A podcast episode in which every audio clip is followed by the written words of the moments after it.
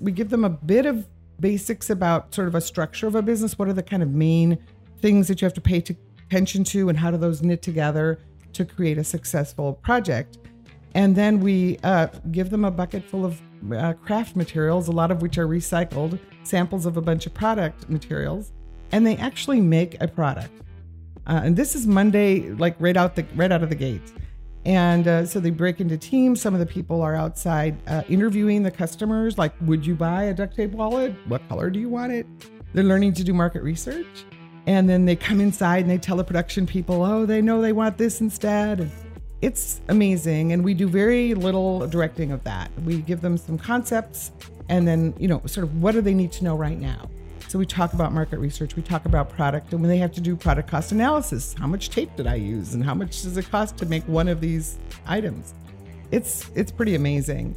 On this week's episode of Establishing Your Empire, I host Gail Rheaume.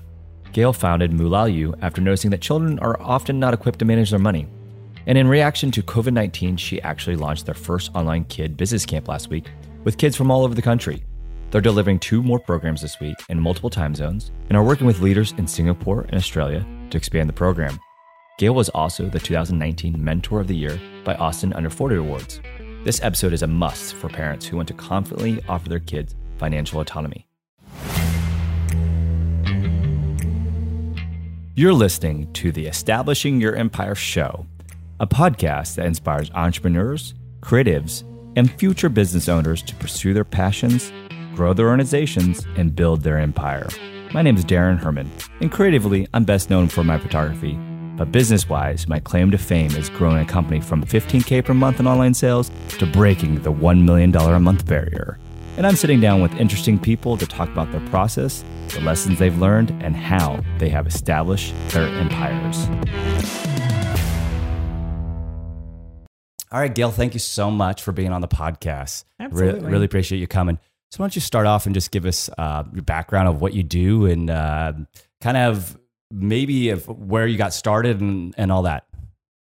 Yeah, well, it's been many, many years, so it's a long story. So I'll try to keep it short. But I, um, you know, I grew up in the Midwest from with parents that were uh, from the Depression.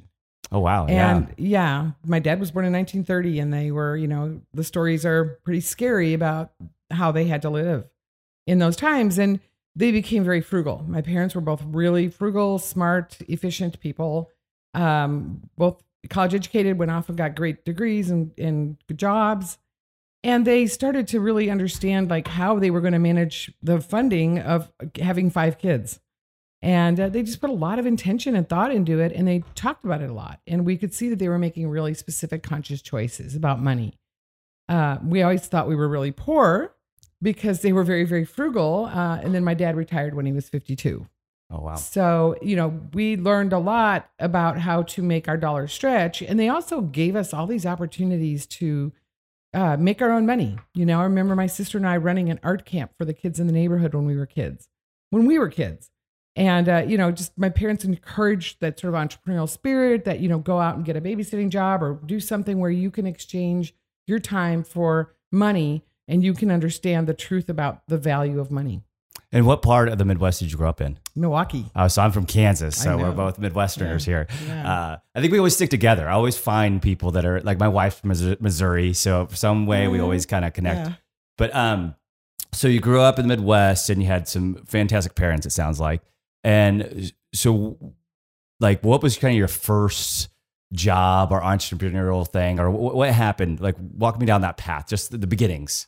Yeah, I mean, after college, I I came to Texas um, and was just looking for what I would do. I love marketing. I love uh, making a difference, and I love messaging. And so I've I did work with nonprofits. I also have a real passion for making a difference, and um, I learned a lot about how to influence um, audiences and people to participate in movements. Really, um, and I saw the power of community and I really enjoyed that. Um, and I, I've had after that, I've had some of my own small lifestyle businesses, and I've just done a bunch of different things. I launched a parenting magazine here in Austin when my daughter was young. You know, just sort of go with wherever the need is and what's what seems to be a pull, mm-hmm. and where I can make a difference. So besides what you're doing now, which we'll get into a little bit, Yeah. what was your favorite uh, job or volunteer experience? I've always really liked working with groups of people in, on projects, and so bringing something to life. Um, so I did a lot of work with events and starting with Eeyore's. I remember uh, way back, Eeyore's was quite a bit different, but it was with the YMCA of uh, UT. And, uh, you know, just organizing that. I've been on the board at the um, Austin Museum of Art. I've worked on boards uh, as a volunteer board member with the um, Amigos, which is a program my daughter did. She went to the Dominican Republic for a summer uh, between junior and senior year of high school for eight weeks. Oh, And wow. They do projects down there. Their their role while they're down there is to live in these small villages and actually create projects that the community that that they engage the community in creating with for themselves that will continue after they're gone. Uh, so I'd really enjoy those types of projects. And, and for somebody who wants to get more involved, like how how does that happen, right? So, I think a lot of people get lost in trying to get involved in the volunteer experiences, or you know, like how would you suggest somebody just to, even if they just they don't do anything now, but they would like to do something, what, what would be a recommendation for them? Well, everything I've ever been involved in is stuff that I was already doing. I was going to Eeyore's and I went, oh, I can help organize that. Or I was uh, an artist. I made jewelry and I was exhibiting at the Austin Museum of Art show, which used to be Laguna Gloria. And uh, for years I did that. And I went, I, who runs this? This is cool. I want to get involved in that. Um, Amigos was because my daughter did Amigos. And I was also on the board at Young Life because she was involved in that during high school. And I just sort of go where the need is. And that's very entrepreneurial. I think so too, and I think just being around a lot of times because everybody needs help, but you know, even if you're just kind of there, they're like, you know, you're able to raise your hand and say, okay, well, maybe I could pick that up, right? Right. If you're already on the court, then it's easy to pick up the ball. Um, but you do have to have that entrepreneurial mindset. And it is a really important uh, aspect to a human development that's getting a little bit squished.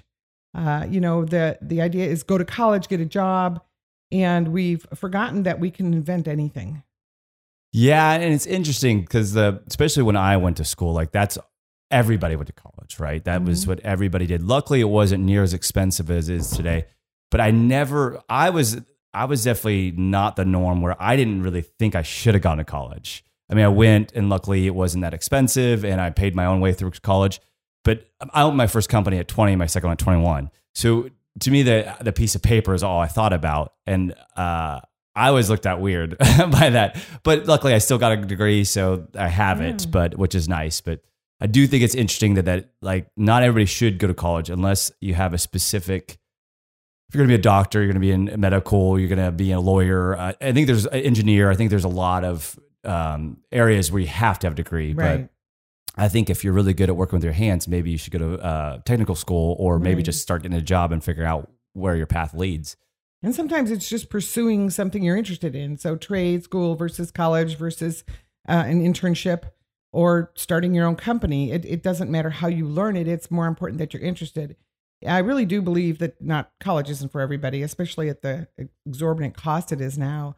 But there is a period of time in our youth when we're shifting from being in high school into adulthood that it's helpful to have that transition of some sort. So whether it's internships or you know getting out and doing something really intense so that you can learn, it's actually better than college because you you're not just taking information in, you're actually on the court doing it.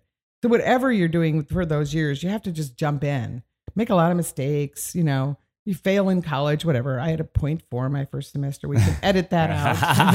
I don't think mine was very much higher than that. Uh, well, and I also think that let's look at it. I've, I've hired a lot of people over the years, uh, hundreds of people. And if somebody comes to me and they have experience in doing things versus somebody who's straight out of college with a communications degree, Yeah. like that person with experience, as long as they interview the same, Right. they win every time Yeah. uh, at at the levels that I've hired at, right? So anyway, so let's talk about what you're doing now. Maybe tell every, everybody what what, what your what your uh, company is and what you guys do. Yeah, well, I had a child and uh, I started wondering like how she was going to learn about money. And I I could see like like I said the difference between how I grew up, which was everything had you understood value, things we weren't living in such a world of consumption. Um, you know, we all pestered our parents to buy us stuff, but it was like, well, you know, how are you going to make the money to to get, get that? You know, we never were just handed. There wasn't the entitlement. We were on the edge of that. That's what we're moving into. And I could see that that was going to happen with my daughter. That it was going to be tough for her to understand the value of money because everything was just given. Everything was there. And you you had the ability to give it to her probably too. And and that's a tough deal to where there's not just a simple excuse of I don't have the money to give that to you because rarely is that the case. Right. And so that becomes difficult.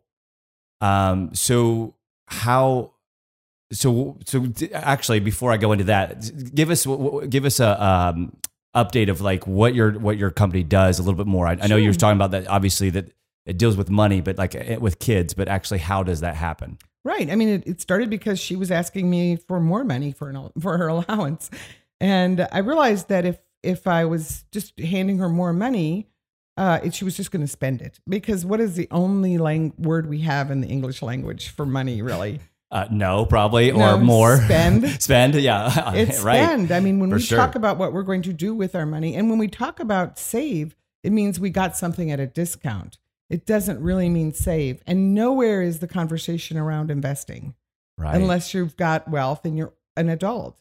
But where would you know to do that if you didn't understand it from a young age? So, you know, really looking at shifting that language. And what I noticed with my daughter was that if I if she had some experiences with money, she would start to understand it better. And that raise she wanted in her allowance would have a certain meaning. And so I started attaching some responsibilities and um, just agreements around it. And one of the things is that from the day she got that raise, we had the agreement that she would save 10% of all of her money and I think she was six. that's uh, that's fantastic. Yeah, and she's done it like it's the water she swims in. To an example is when she was, uh, I think, eleven, on her birthday, someone gave her a gift card for twenty dollars, and she'd gone into her savings account and moved two dollars to her investment account. And I noticed that, and I asked her, and she said, "Well, I couldn't take it out of the card." Oh, that's fantastic. So that was just five years of doing that, and it became automatic. And I didn't have to run that conversation anymore. And she got excited about that money. She got excited to use that money to make more money. And she saved more and more of the money that she got. Yeah, and I also think that when you're you're giving um, your kid some money to play with or to use, they also can fail small, right? Yeah. A lot of people don't, and this is myself included I didn't really have. I do did grow up pretty poor, so I didn't really have much money. But as soon as I started making money, then you make mistakes, and luckily that's still small to you know adult adult standards. But I would have loved to have made mistakes that at the fifty dollar level, at the ten dollar level, not the two thousand yeah. dollar level, right? Yep. Um. So all right, so she's so six. I started with that. Yeah. And go ahead. I was in an investment club with some girlfriends of mine, and we were just wanting to get better about our own investing and understanding our own money situations. And so she was around that all the time and she wanted an investment club at her school. I think she was in second or third grade. And so I went looking for a curriculum or something I could do with kids to have them understand that. And I realized that they didn't couldn't understand uh, investing as a, as a solo topic. They had to sort of understand all of how money works. So I had to invent that because it didn't exist. So fortunately, she was at a Montessori school, and uh, there were teachers and my mother and my family. So a lot of my family members are teachers, and I just pulled everybody together because I love doing that. I love building tribes to make things happen. And we uh, wrote this curriculum and we started uh, delivering these after school clubs. And inside of there, the kids were doing business projects. It was part of the way we learned about money because why do we have money? It's so we can trade it and do business. And so we had them do little business projects and it was phenomenal. They got so much out of that that they wanted to have a whole week of camp. So I went, okay, I'll invent that. and again, I pulled a whole tribe of people together and and we uh, basically started on a Monday and like every afternoon at the end of the day we'd go, okay, what are we doing tomorrow? and we invented a camp. And it was so popular. It was so much fun. The kids loved it and they wanted to do another session. So that was 2005 and we did two different weeks of camp that summer and it was such a hit and we started doing them more so i think we did six the following summer and then in 2008 we were up to about 12 or 15 camps and that's when the crash happened oh yeah sure and my business tripled because everybody w- wanted Yeah. want to know what they should have done or Yeah. what they what they can do with their smaller amounts. Uh, well, they were really concerned about the the future that their kids were inheriting. They could see that they weren't in shape to endure um, an economic setback like we're in right now, Mm-hmm. and so we're seeing a similar thing where parents are starting to get really concerned for their kids, uh, and so they knew that they weren't equipped to teach their kids how to do it. And so, um, yeah, and then we were featured in the Wall Street Journal that year. So then it was just a demand for it worldwide. Yeah, I mean that organic growth there is really the almost the best way for something to happen because it's it's almost like there people are asking you to do more. And Yeah. uh, so, w- what was kind of the format of some of these camps? Because a camp is kind of fun because it doesn't have to be like sit in a chair and at like let us preach to you, right? It could be a little bit more interactive. Well, we know that that doesn't work anyway. Right. Right. Kids really aren't learning anything that because they're not applying it, and especially with the, something that's a life skill. Uh, you know, you can watch videos all day about how to ride a bike, but you're going to go out on that bike and fall. That's how you're going to learn what balance is, because you're going to find out what it's not. And so what we do in the camp is actually have the kids. We give them a bit of basics about sort of a structure of a business. What are the kind of main things that you have to pay attention to, and how do those knit together? to create a successful project. And then we uh, give them a bucket full of uh, craft materials, a lot of which are recycled samples of a bunch of product materials, and they actually make a product.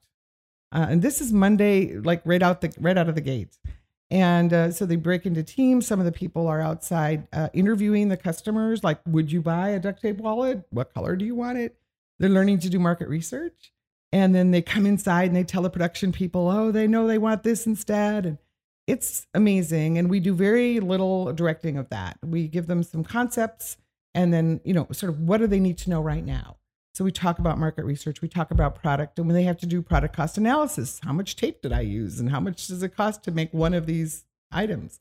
It's it's pretty amazing. And and what age ranges are, are these? Seven and up. Oh wow, It's very darling. cool. It's very darling, and uh, and we have mentors. So we, uh, you know, we have tons of interest from the entrepreneurial and business world for people that want to make a difference in this capacity. So we have a very structured mentoring uh, program where people come in at different times during the process, and they have, you know, a, a bit of coaching for the adults on how to work with the kids without telling them what to do. I'm- And it's beautiful because they learn so much. Everybody who's ever been a mentor in camp said it was one of their most enlivening experiences. Like they actually are treating their kids differently and they're going back to work and, te- you know, operating differently at work because they've learned how to be a mentor and not a manager. So it's got so many levels of wonderfulness. Yeah, not to get too off track, but it's so crazy that we never. There's no class. You, don't learn money in school. You don't learn money in college hardly. No. Uh, uh, you know, maybe some spreadsheet work, but not really Mm-hmm. investment money, and or even just how you were saying. Like to me, it's so much more fun to. You might preach to somebody what market market research is and Mm-hmm. the theory behind it and what's worked and some case studies, but you know, going out in there and talking to people. That is like one of the first things I tell people when they have an idea. Sure, go talk to 100 people, see what they say. Yeah. And people don't want to, they kind of close up and they don't want to do that a lot of times. But I'm like, that's your first step out to the gate Yeah. because you don't want to be three years in and then realize that nobody wants it. No. well, and the other thing is the no matter how much you learn about something, knowledge is not. Uh, it doesn't apply. It, it's just stored up there, and we're actually on overload with knowledge and information right now, as the you know technology is advanced and it it's stressing people out. It's too much information without any real practice. And you also mentioned that you know you don't learn about it in school, in college, or high school. And the truth is, it's not where it's learned. It really has to be learned at home. It has to be learned out in the real world. And all of the studies show that 99% of what kids learn about money is learned at home. And that's across the board for people that have wealth or not. We're also seeing studies now because financial literacy has been put into school. You know, parents don't know how to do it, so they really push for it to happen in school. 15 years later, longitudinal study, no significant difference between the kids that got it and that didn't get the financial education, no difference in their behavior. So if you've gotten all that education, you might be able to pass a test or you may know more about what it is to balance a checkbook, but you're not doing it. well, yeah. And, and, you know, if you, you learn it seven years before you actually put it into practice or even seven months before you put it into practice, you're going to forget. Yeah. Uh, you just passed the test. You, you remembered the, the right answers that you're supposed to remember, but Yeah. you didn't actually money's every single day, every second. Yeah. So I mean, yeah, put into practice makes complete sense. Yeah, and that requires parents because school's not going to give you an allowance, or you know, but you're not going to have a real experience there. So um, there's a big push right now to bring entrepreneurial education into the schools, which again, it's you know coupled with this level, uh, this label called education. Like we're going to teach people how to be entrepreneurs. And the reality is, the only way you can understand money or understand any of this is to actually do it. So, uh, part of the one of the features on our new app that we're building is an actual entrepreneur project, which is our kid proven program from camp, and we've just digitized that. So that'll be able to be used in the schools. So teachers don't have to try to teach entrepreneurship because that would be like giving me a physics manual and trying to send me into a physics class. I mean, most teachers really don't know how to they're not they haven't been entrepreneurial i would say there's some but you know it's not a thing you can t- learn in college and learn how to teach it Yeah, I mean, it's kind of it's a different path. Like somebody who's going to be a teacher typically hasn't done the entrepreneurial path. I mean, it's Mm. it's it's a different deal. So, how many years ago did you guys start this uh, these camps? 15 years ago Wow. 2000 well actually in 2004 we had our first club our first after school club And what'd Yeah. you call it? It was the money club The Money Club. Perfect. and we were the money academy because it was the only word i could get that i could get the um um The url or for something, it yeah. yeah, and Those uh, are per- perfect names, though. Actually, Well, but they're not uh trademarkable right? And sure. so when we franchised, so several years after we started the the commotion got started internationally and we needed to figure out how to scale this because we could see like it was the coolest thing and everybody wanted it. So how do you scale that? You know, and uh I did an accelerator back then and called Activate for Women Entrepreneurs. And um, we came up with the idea to franchise, which, you know, is a brilliant model for certain types of businesses, but it's a little tough for the high human touch businesses. It's better for uh, re- things that are repetitive actions that don't require a lot of personal training and, you know, development of the people that are delivering it. And so that didn't uh, fully work. Um, and so when we took a pivot on that, we realized ultimately that where learning happens about money is on the court and it has to happen with your parents. It has to happen with real money and that has to happen at home. So we had been on ongoingly doing these uh, parent courses. We came up with a three hour course for parents to understand how to do this stuff at home. It involved a lot of examining what you are already doing, how much money are you already spending on your kids, how are you going to then transfer that to them? Uh, I'd say probably the first hour was just kind of having people get over their shame that they don't know more. You're Uh, right. you know, there's an awful lot of uh, concern of, you know, how we're doing and, and we should be doing better for our kids, for ourselves. And there's a lot of energy around that between couples when they're in the course together. Um, and so we spend a lot of time sort of putting that aside. Now let's look at what's so. What's just like the baseline? What's the reality? Like gravity, when you drop something, it falls. When you spend money, it's gone. And um, so once we once we're there and we can start to look at these patterns that they're doing, the conversations they're having, and whatnot. So it was such an effective program. People were just texting us and writing to us after that, saying, "Look what we're doing, and my kids are doing great with this, and my husband and I are doing better at this." Um, so we took all that and digitized it into some online parent courses.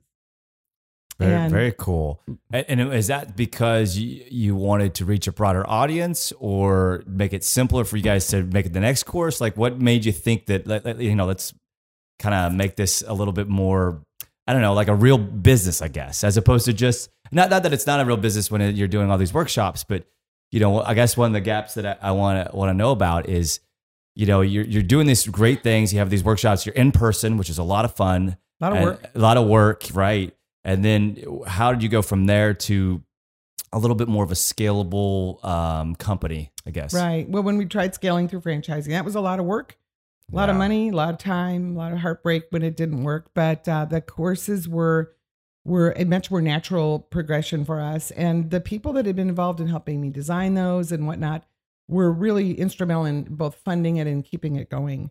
Um, so they actually would c- came in and taped the courses, and then we wrote them all out, and and then we got it, you know, green screened it and put it all together and uh, so it just again it's when it's when it's needed it's it gets created and it was both from the purpose of you know, taking me out of the equation, time and work wise, multiplying my presence.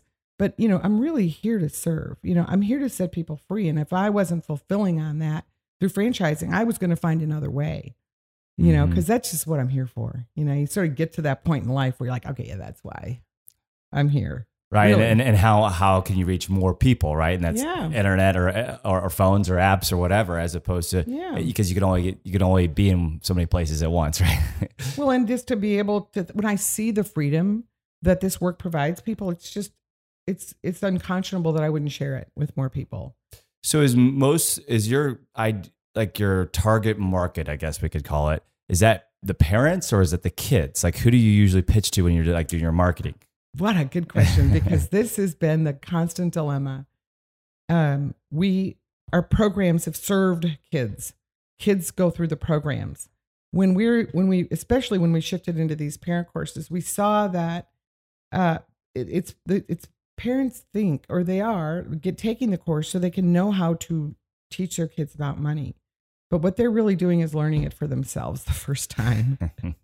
So your the answer is both, and um, and so we, after the next phase, what we did is we took the entire parent course and all the structures and systems that we advocated that they use, and we have digitized that into a family app.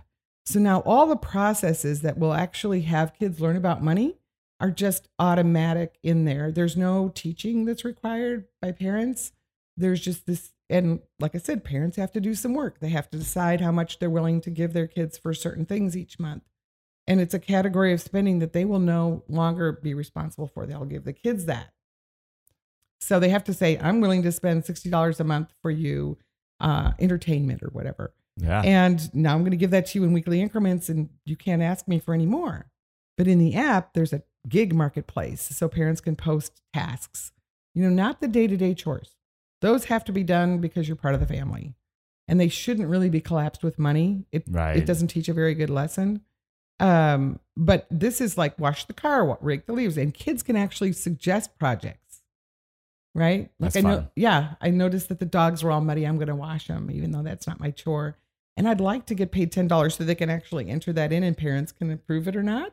And then when they're done with the or task, negotiate right Or negotiate. They'd be like oh no I think I think that's a three dollar task yeah, I hadn't thought about that. Yeah, we'll have to put, build that oh in. there we go You're making our features more complex. right Stop. always We're trying always to get to MVP. That- that's the problem with that is you just Yeah. keep going all day with the ideas.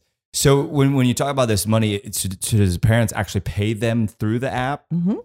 So basically, they would. I'm just thinking this out loud. So they would put some money in there, like hundred dollars or ten dollars, whatever, whether they're comfortable with, and then that could be dis- dispersed if the kid does the activity. That's for The- the, the task job. marketplace. Okay, But the other part is that there's allocations of money, and I don't like to use the word allowance because it's it's like eh, we all I give my kid allowance, but this is like here's how much money our family is allocating for this.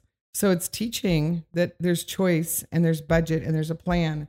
So here's all the money for all of your after school activities for the semester. I'm going to give it to you in weekly increments. And then you figure out how to save it so that you can do the things you want to do.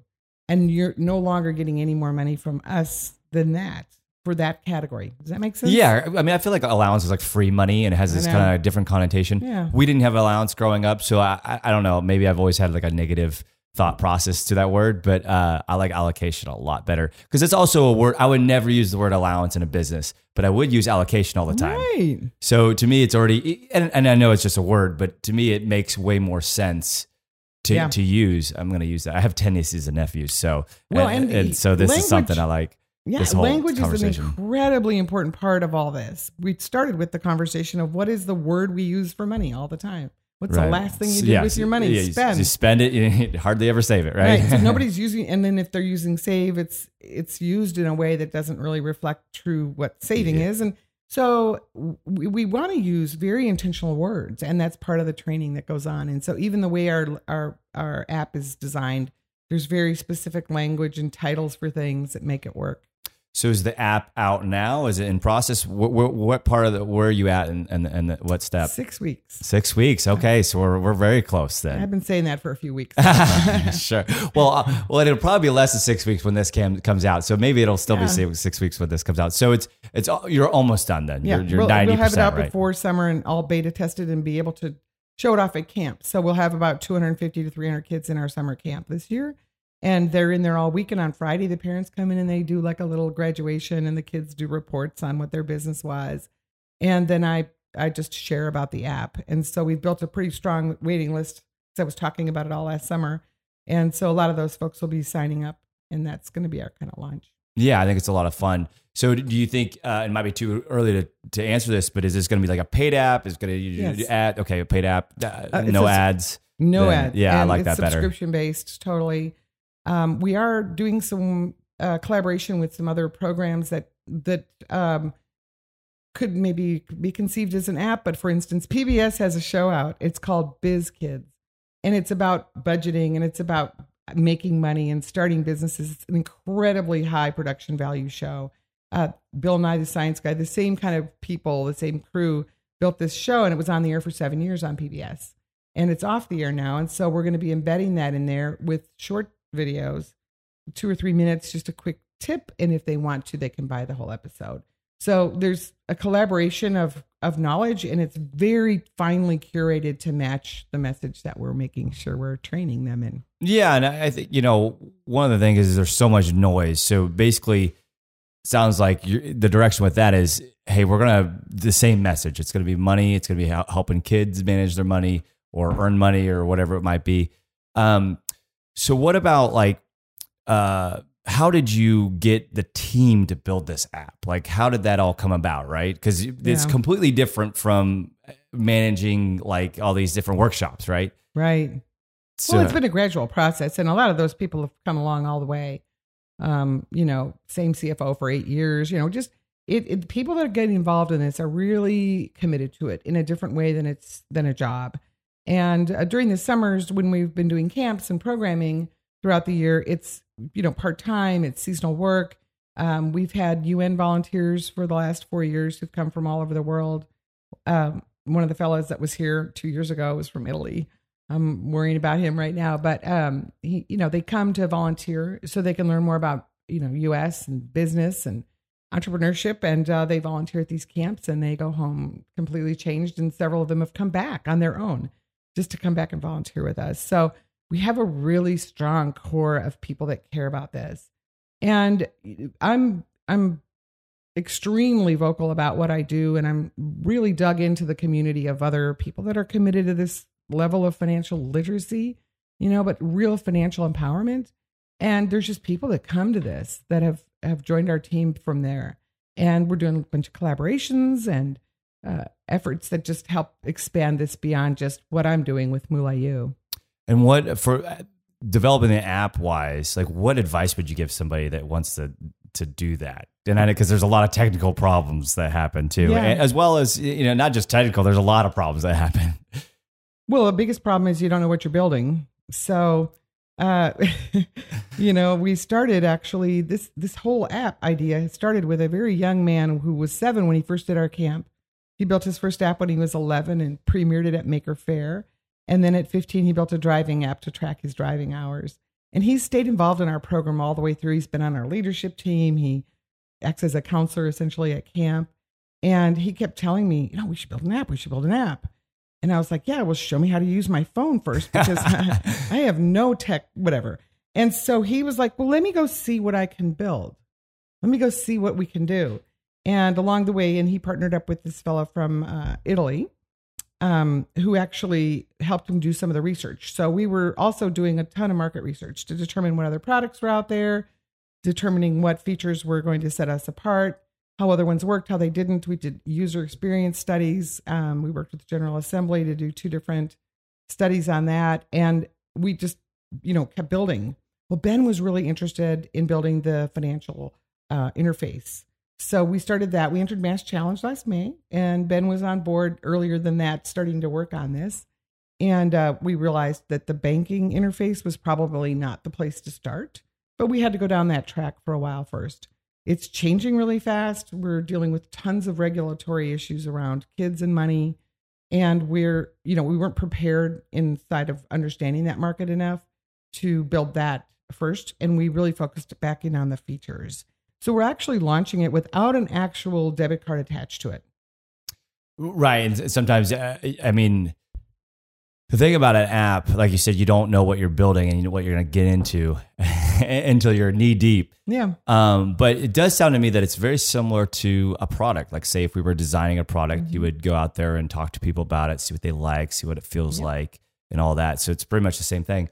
Um, so in 2019 you were mentor of the year for austin under 40 so tell me uh, like what how that happened like what uh, what uh, what's that mean? Crazy. I've been a mentor. I mean what i do in my programs is mentor all these young people. So there've been like 4000 kids through our camps and and i just really love it. And like i said we have these teens that come up through the program and um, you know i'm just all about you know how can i support them in expanding their understanding of of themselves and what they're capable of I mean, that's what I see mentoring as. And so I um, was invited to be a mentor for the Young Women's Alliance. I think it was seven years ago. And so every year I mentor a different woman through those programs. And uh, the Young Women Alliance is part of the um, Austin Under 40 Awards. It's uh, I know you interviewed AJ Bingham. And so mm-hmm. the Young Men's Business League and the Young Women's Alliance put the uh, AU 40 together every year. And so I got the nomination for that, the email for that and for mentor of the year and i was like what did they not know? Like but then i kept reading and it said well you have to be over 40 so uh, then i said well okay. But it was because of that and then you know you reach out and you get letters of recommendation and i wrote i asked a bunch of the young people that i've mentored to write those letters and i was just crying reading them. Yeah. you know, it, oh, it was so much fun. very touching to understand the difference i'd made and I'll I'll tell you something about winning an award like that, and I'm sure you've won plenty, but not not plenty. but you know, your head's down doing what you know to do. You're you're doing something really great. You can look up every now and then and see individual impacts that you've made, and and then you can go to sleep happy and go, okay, you know, there's moments where you're like, okay, this is I'm on the right track. But you never really stand back and look at the entire accomplishment of it. And so that was probably the first time I was acknowledged that broadly for something that great. And then, of course, Dan Graham awarded me the honors, and he's a hero of mine. So it was all just a, a, a moment where I got to take a deep breath and go, "Yeah, I'm on the right track," and uh, this does make a difference. And um, yeah. I mean, this is really cool, uh, and it's not like you need an award for all that, but I think yeah. it, like you said, is is it's really hard to take a step back and say, okay, you know, yeah. this I've done all this stuff or uh, just been a part of all these things. Um, so, so what's next? So you're launching the app, but what's like five years out? Like, what's that look like for you? We'll still be launching the app. I don't think that's ever done, is it? I mean, uh, Pro- I, I, mean, it isn't. We, we, you know, we have a, a massive amount of features that we want to include. We have plenty of opportunities to connect with through other institutions, and organizations to get this to more people. There's been a strong pull for us to do this in Singapore.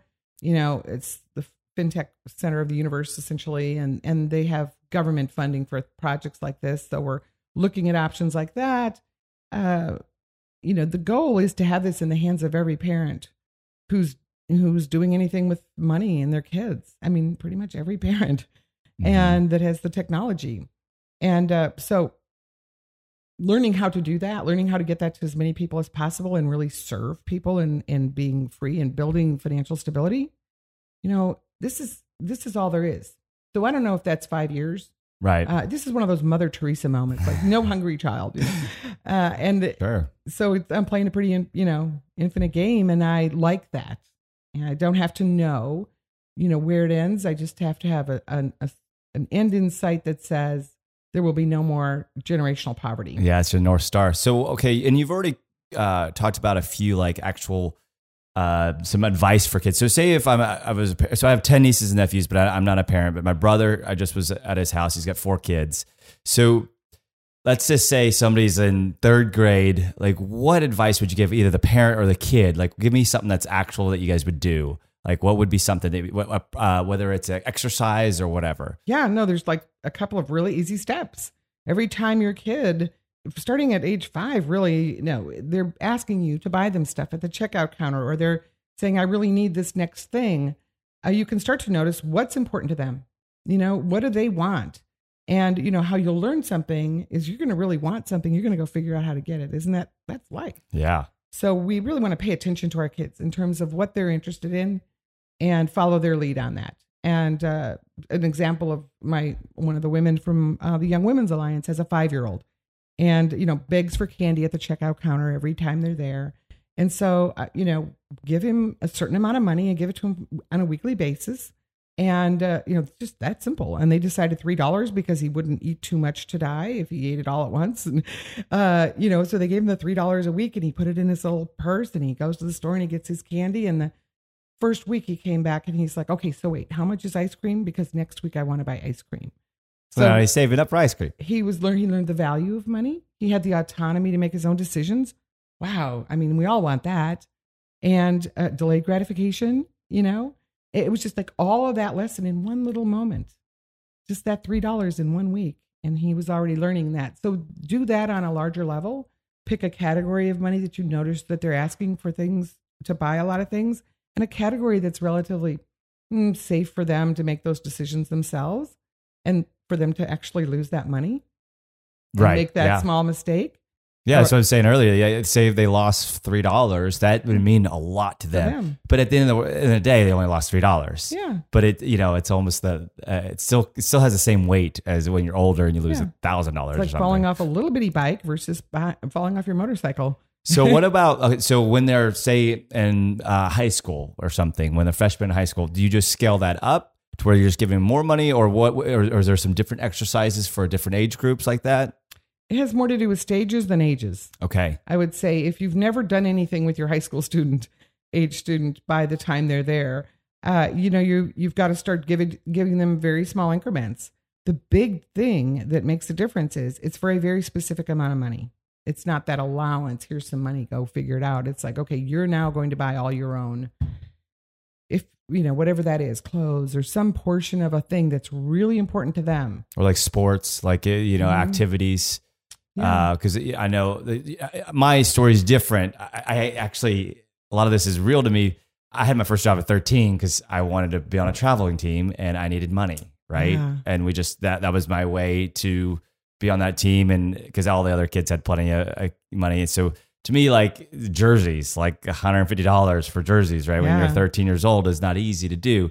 So you know, I had to definitely work it in gear, but I was forced in that. So I think one of the, the things that I'm getting at a lot of this is, you know, just because we're not forced doesn't mean there's some of these learning skills that you can still do. You just Yeah, got to do it. structure. Right.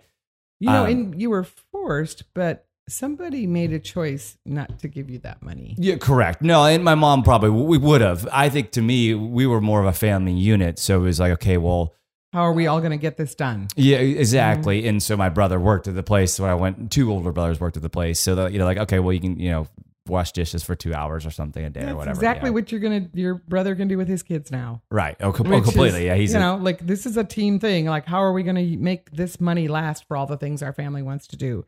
Right. And uh, you know, in in addition to giving them money and having them make their own decisions and get that autonomy, you want to include them in decisions that you're making about how the family's going to spend money, like vacations. And that's kind of I've seen that more commonly, which is well, we're going to go on this trip, and here's how much it's going to cost, and here, you know. But really, beyond that, how are we saving for it? You know, how are you going to save this this this the spending money that you want to have while you're on the trip for the kids? You know, just engaging everybody in the conversation for how choices are being made in the family. We tend not to talk about to our kids about how we use money. Yeah, and, and then We're one just thing. going to go on a trip. Right, right, and then we're just yeah, and then, and then why are we only going once a year, right? You know, Yeah. what's the reason behind that? Uh, also, another question I have is: so we were just talking about the kind of the positives. What's some negative things that parents do? I mean, we, I think we could think of plenty of them, but what's something that comes top of mind, right? right? But like, you know, how, what, what's some stuff that you see that's Yeah. often? the the big ones the standing at the checkout counter or anywhere and saying you know kids saying i want to buy this and telling them you can't aff- we can't afford that because as a child especially younger children they're like well then how are we going to buy food i mean they really don't have a way to sort that information out in any other way and they can hear the the the, the, the, the word we can't afford and then it sets their mental mind their mindset about money becomes you know we're either rich or poor and it doesn't have any power. We only have financial stability when we understand that we're in control of our money. And so that's excluding it. We can't afford is like putting the uh, decision outside of you. Right. That's a big one. Um, you know, another one is is using your kids using money to reward your kids for things that you want for them. Oh, interesting. Yeah, as opposed to what what uh, what's important to them. Right. I mean, mean, like if you know, I've heard of people paying their kids to read cool books, like read a cool book a week. You know, that's that's something you want, but you know it's good for them. Um, but the the grades thing. So we've got in this culture where parenting is very competitive. Right. Right. And so it makes me look good if my kid does good on a test. So I'm going to reward them for that. It's, it's, it's skewed. It's those kind of trying to manage their behavior with money. It's really frustrating to see that because when kids don't have anybody paying them to behave well when they go off to college, right? Who's, where's the regulator? And they haven't gotten any self regulation for performing well in school if that's important to them or or managing how much sleep they get. I mean, we're kids are so regulated about everything and it's so external. So giving them more choices to regulate themselves and let them make some mistakes. And that's probably the third big one that parents don't do is that they they don't let kids make mistakes and when they do make mistakes they get punished yeah, or they right. get shamed. Mm-hmm. Um, there are there are some tools for kids now, some debit card uh, tools that parents can give their kids money, the allowance thing. Put some money on your card and when parents don't like where they're spending it, they shut it down. They take money back. It, those are not teaching the right lessons. So, um, just being really clean about it. You know, we, I always want to remember that, like when you spend it, it's gone, and that's just the only truth there is about money. Well, and I think a lot of those points that you were just making is very there there's parallels to not just money.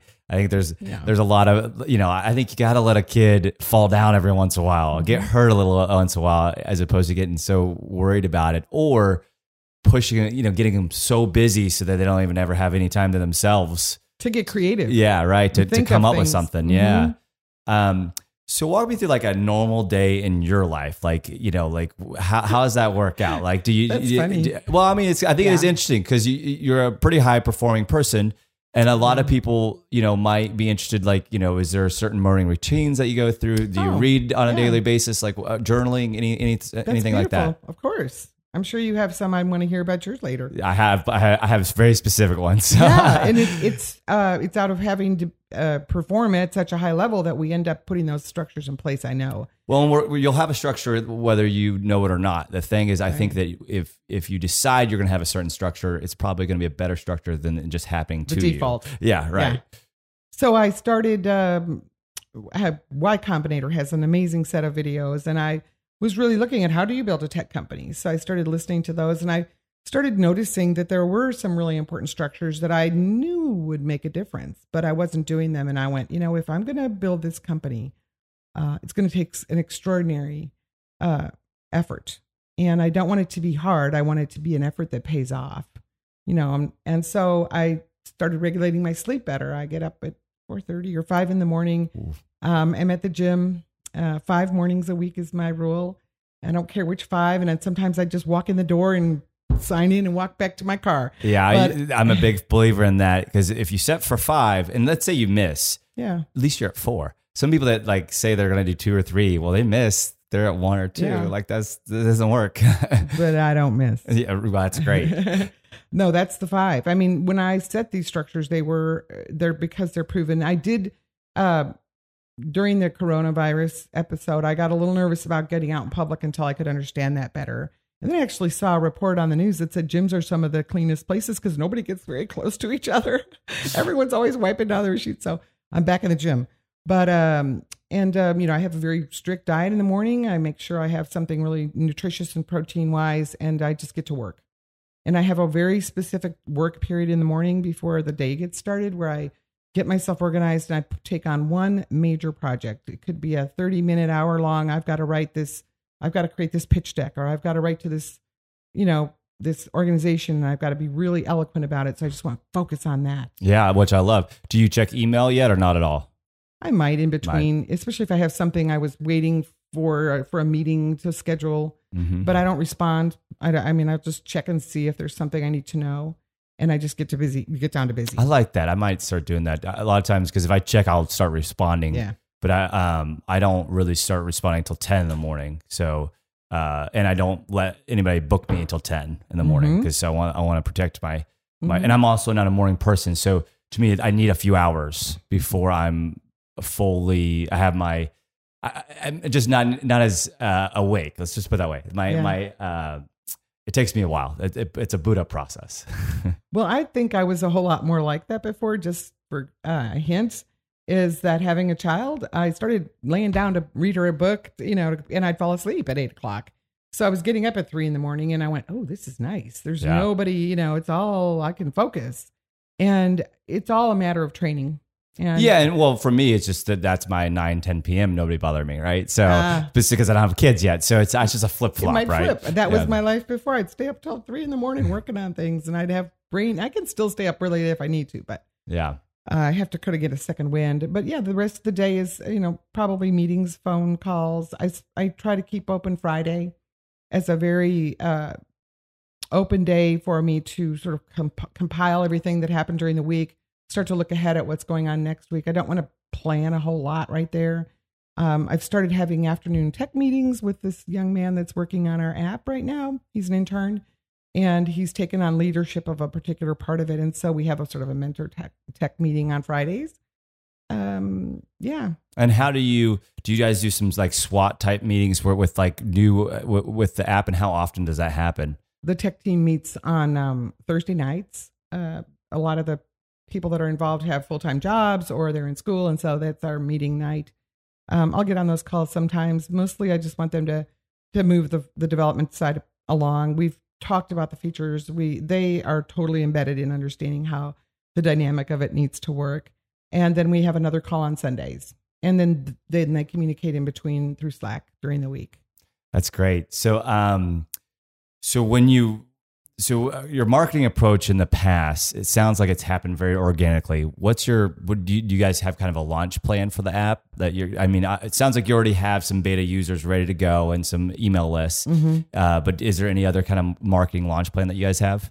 We're partnering with a lot of other organizations, so there's a huge effort going on, as you can imagine. Yeah. uh, in the world of financial literacy, and I've been really involved in that. So, um, you know, working on figuring out how to reach the constituents of all these other organizations that are already doing that, and we are in conversations with uh, banks because ultimately that's the best way for us to scale this. And it, you know, we don't know what that's going to look like yet. Um, the conversations are moving along, uh, but it's a perfect uh, acquisition tool for a bank, um, and it's a great retention tool and uh, it's not a typical thing that they've used to do that. So you know, kind of building toward that. Yeah, I think it'd be great I suppose just wanting people that already have money to come in. Maybe it's like the let's get the whole process going early on. Some and So we can be a whole full service bank and right. and and have smart money customers.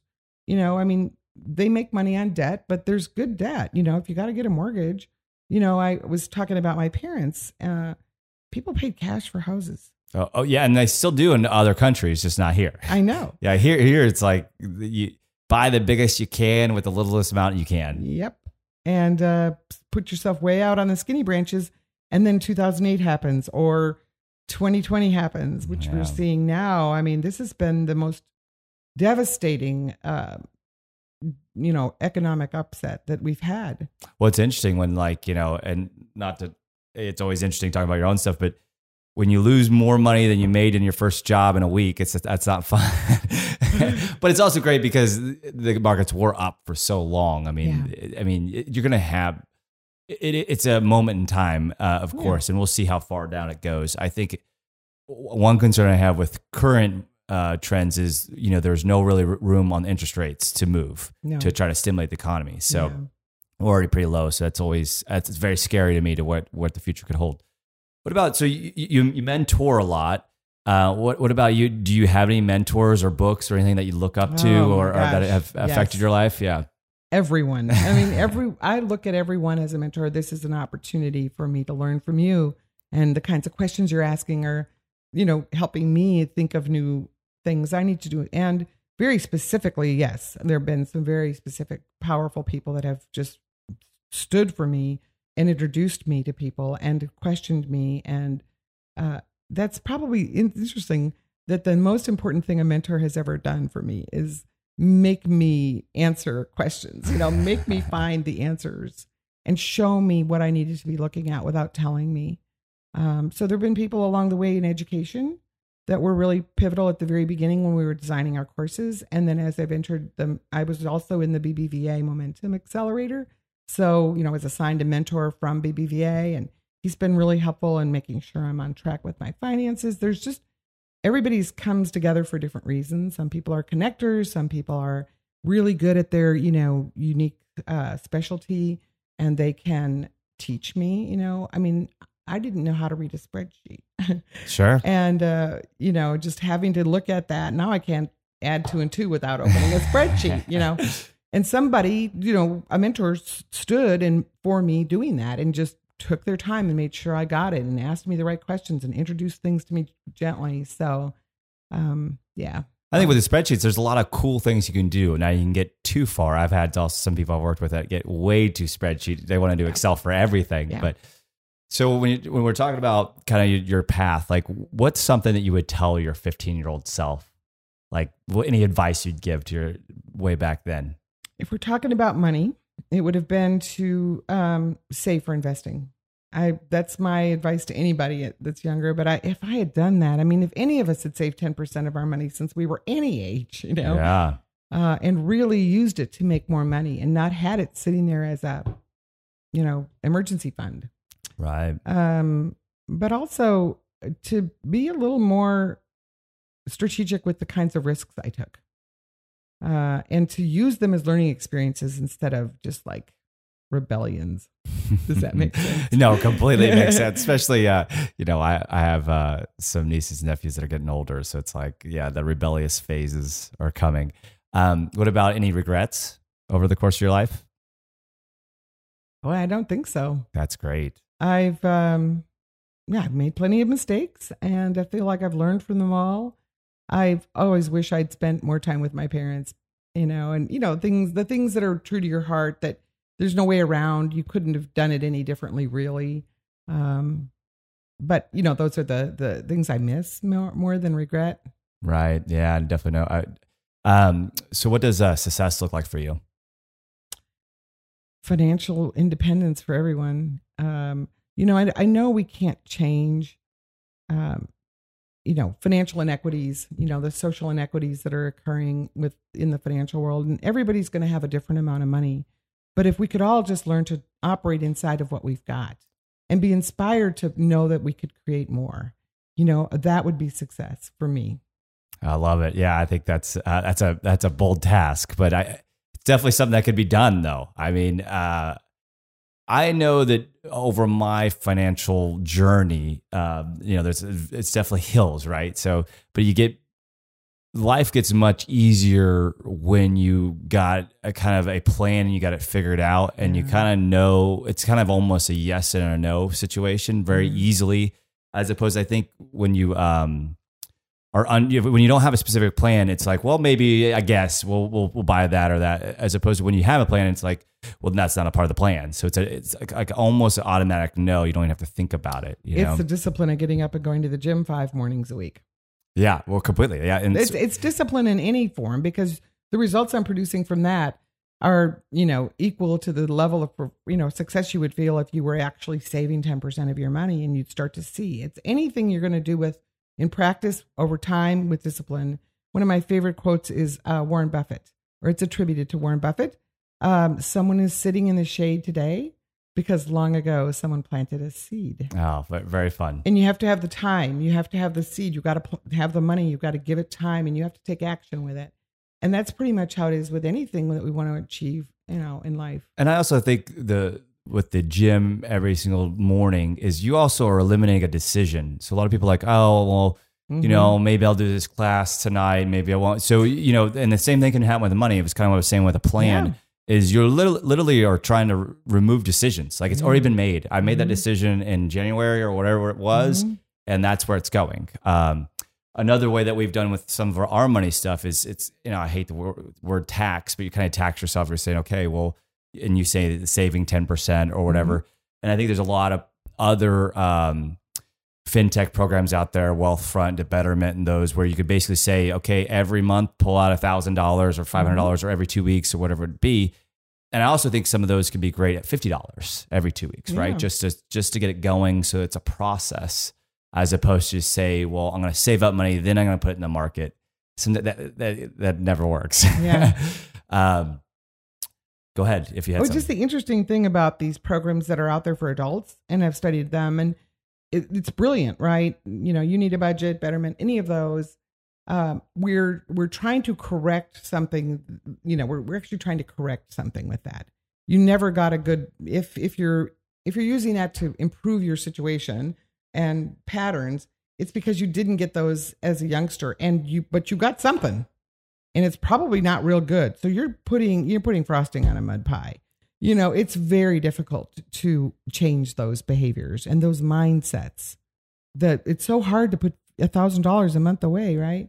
But for my daughter, you know, ten percent goes in there all the time, and I, you know, told you she's well, it's just buying like a house, And the reason why I say, you know, tax yourself a little bit because you don't question that. It just happens. right. You pay it, right? So but if you did the same thing. can do that? Is the point? yeah, and you have to, and I think we're on the same point here is you have to do it right away. Yeah. Because if, especially you get a new job right away, Mm-hmm. don't do it in the second paycheck. It's got to be that first paycheck. And because uh, it's kind of like what I was saying when you, we have these rituals, whether we create them ourselves or they happen to us, Mhm. it's got to be part of that. And whether it's money or um, your health, or, you know, when you get a new job, like what, where are you going to go for lunch? Whatever you do that probably that first couple weeks is probably what you're going to do all the All time. time. Yeah. So, um, so what's your favorite? So, uh, as opposed to this, just pertaining to the app, what's your favorite memory related to creating this app and this experience?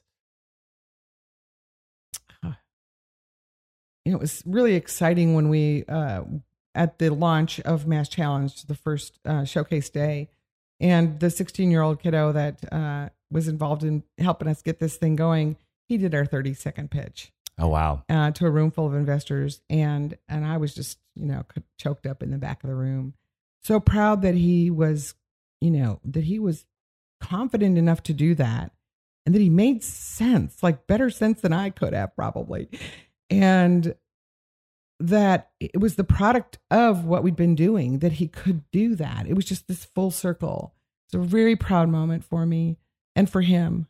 Uh, and just I, I'm really proud of the team ongoingly every day. I'm just gratitude, just full of gratitude for them, um, and just proud of the energy and the love and the passion they're bringing to it.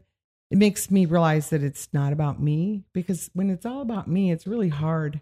You know, it's so much harder when uh, you're you're driving it all the time and and I'm running to catch up with other people at this point. So that's probably the funnest is that it's it's gotten contagious enough for other people to take it and run. Love it. Uh, what would you title this chapter in your life? Ooh.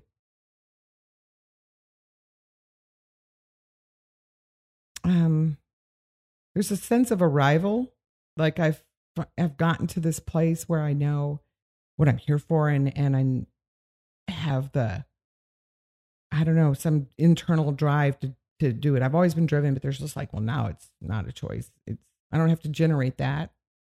Um, and there's just a like a legacy building. Like I'm there. I'm at the point where I understand that that this is going to be something that's going to impact future generations, and that's I don't think you can get there till you're a little bit further into your career. Let's say. And last question: What would, um, how would you like to be remembered? Hmm. Of service.